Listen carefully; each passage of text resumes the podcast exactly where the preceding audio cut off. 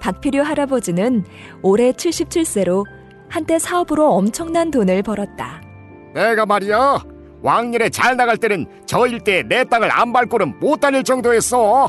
하지만 외환 위기는 박필유 할아버지의 재산을 앗아갔고 사업 부도로 남은 재산마저 모두 잃었다. 지금은 일할 기력이나 능력도 다 쇠했고 다른 할아버지들처럼 돌봐줄 가족도 한 명 없이 할머니와 함께 국가에서 주는 생계보호급여로 근근히 살고 있다. 할아버지, 여기 있는 박스는 다 가져가셔도 돼요.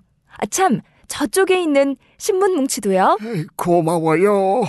소액이지만 운동 삼아 시작한 폐지 줍는 일을 하던 박필유 할아버지는 리어카에 신문을 싣다가 생계보호급여와 관련한 기사를 발견했다. 알고 보니 자신이 매달 받는 생계보호급여가 최저 생계비의 절반에도 미치지 못한다는 것이었다. 에? 아이 그러면 그동안 내가 생활보호급여로 최저 생계비의 반도 못 받고 살았단 말이야? 갑자기 억울한 생각이 든 박필유 할아버지는 왜 자신과 할머니가 최저 생계비의 절반에도 못 미치는 돈을 받아야 했던 것인지 국가에게 묻기로 결심했다. 과연 박필유 할아버지는 최저 생계비만큼의 생활보호급여를 받을 수 있을까?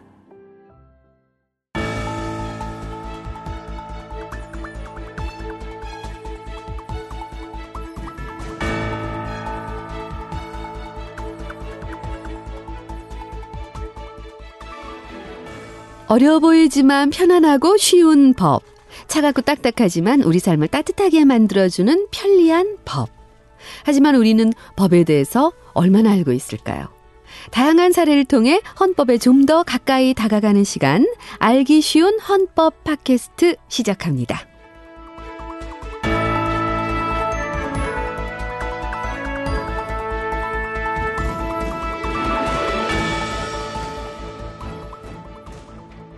안녕하세요. 알기 쉬운 헌법 팟캐스트 진행을 하고 있는 서혜정입니다. 오늘은요. 최소한의 인간답게 살 수 있는 최후의 안전판인 최저 생계비에 대해서 알아볼 텐데요. 알기 쉬운 헌법 팟캐스트가 많은 분들에게 도움이 됐으면 참 좋겠습니다. 오늘도 생활에 보탬이 되는 법 얘기 들려주실 두 분 나오셨습니다. 어서 오세요. 네, 안녕하세요. 예, 반갑습니다.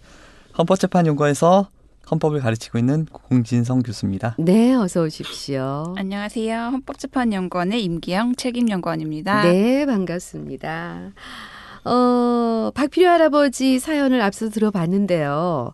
저출산, 고령화 사회로 진입하다 보니까 미처 노후 생활을 준비할 여유도 없이 어려운 생활을 하시는 어르신들이 많은 것 같아요. 지금부터 두 분과 함께 본격적인 얘기를 나눠보도록 하겠습니다.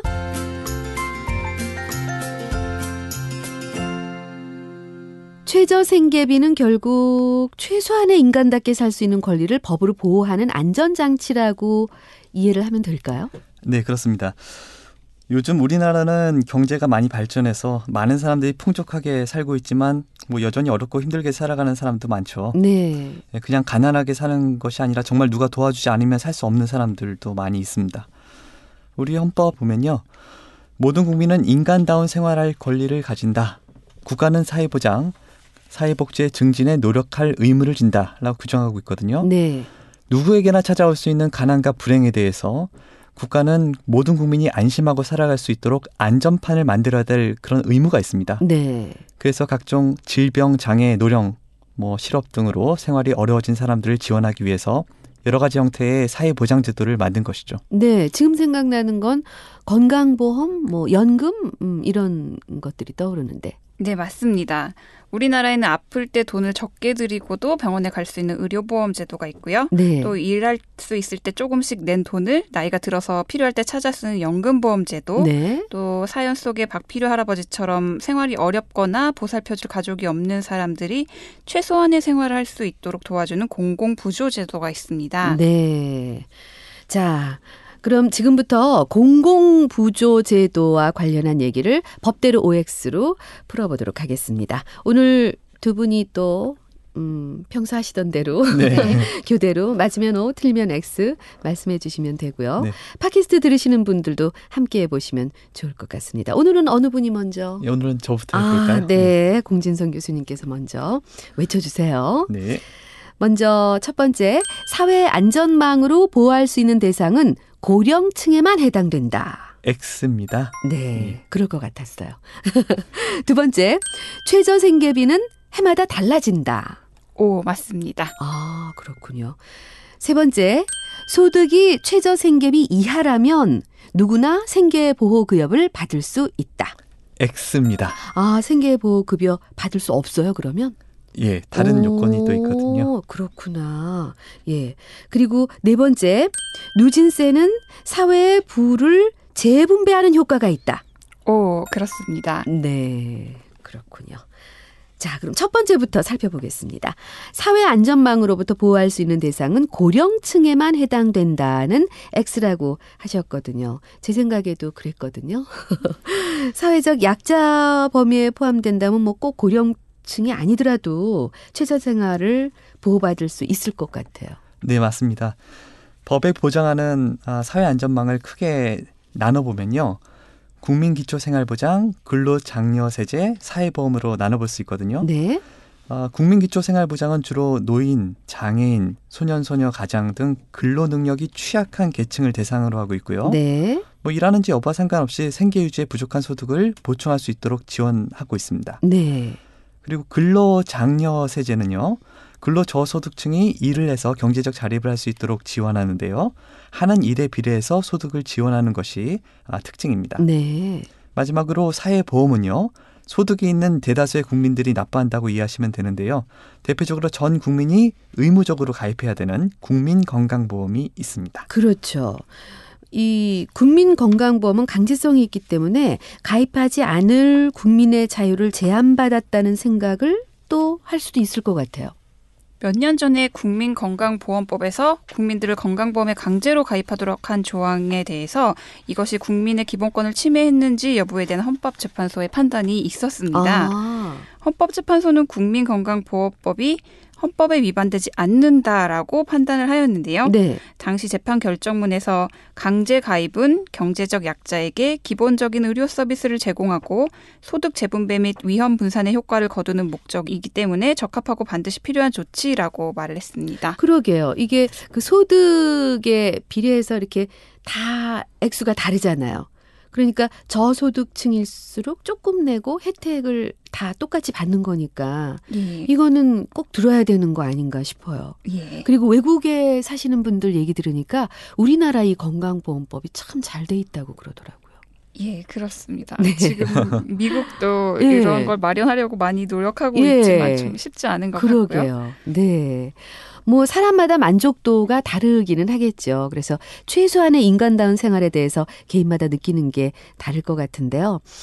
법은 뭐든 명확하게 규정해야 할 것 같은데 최소한의 인간다운 생활을 할 권리라는 말은 참 추상적이기도 하거든요. 이거 어떻게 해석을 해야 될까요? 예, 말씀하신 것처럼 어느 정도까지의 물질적 보장을 해야 만족할 수 있는지는 개인차가 있기 때문에 논란이 있을 수 있습니다. 네.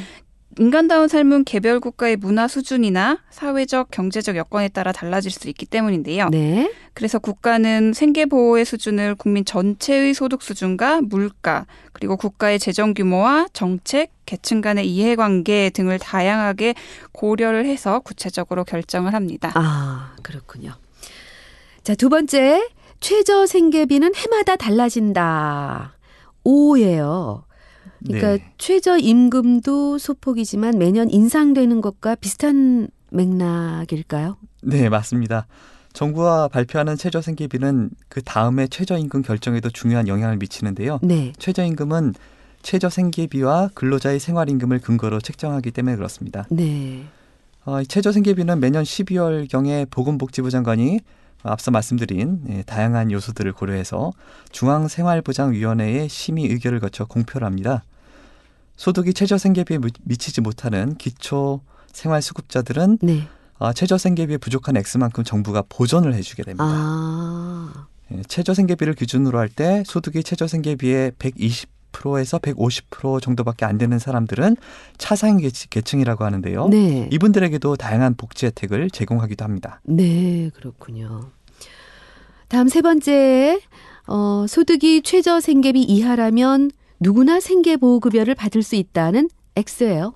예, 맞습니다. 소득이 최저 생계비 이하라고 어느 경우에나 생계보호 급여를 받는 것은 아니고요. 네. 생계보호 급여를 받기 위해서는 소득이 최저 생계비 이하여야 될 뿐만 아니라 부양 의무자 기준을 충족해야 합니다. 음. 그래서 가구 소득이 최저 생계비 이하인 가구 중에서도 부양 의무자가 있는 경우에는 생계 보호 급여를 받을 수 없는 경우가 발생할 수 있습니다. 아, 그렇군요.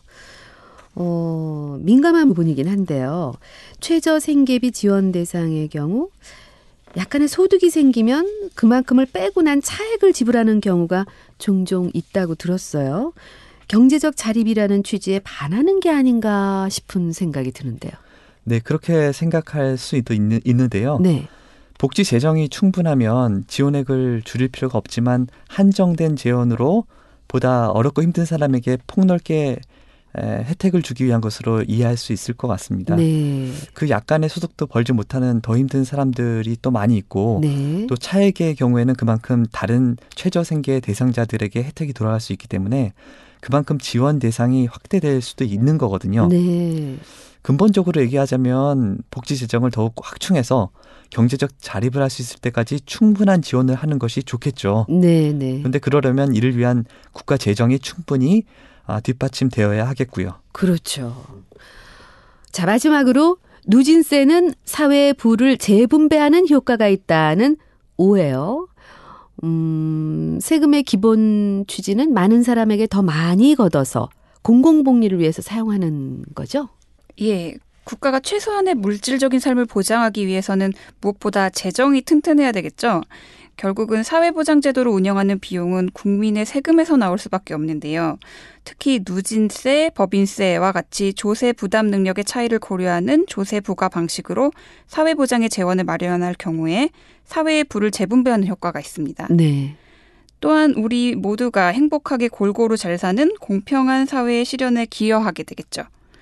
하지만 너무 과도한 세금 추징은 국민적 반감을 불러일으킬 수 있기 때문에 민주적 절차에 따라서 단계적으로 시행되어야 할 것 같습니다. 네, 맞습니다. 저도 그렇게 생각합니다. 네. 예. 법을 알면 알수록 인간답게 사는 방법에 더 다가갈 수 있을 것 같습니다.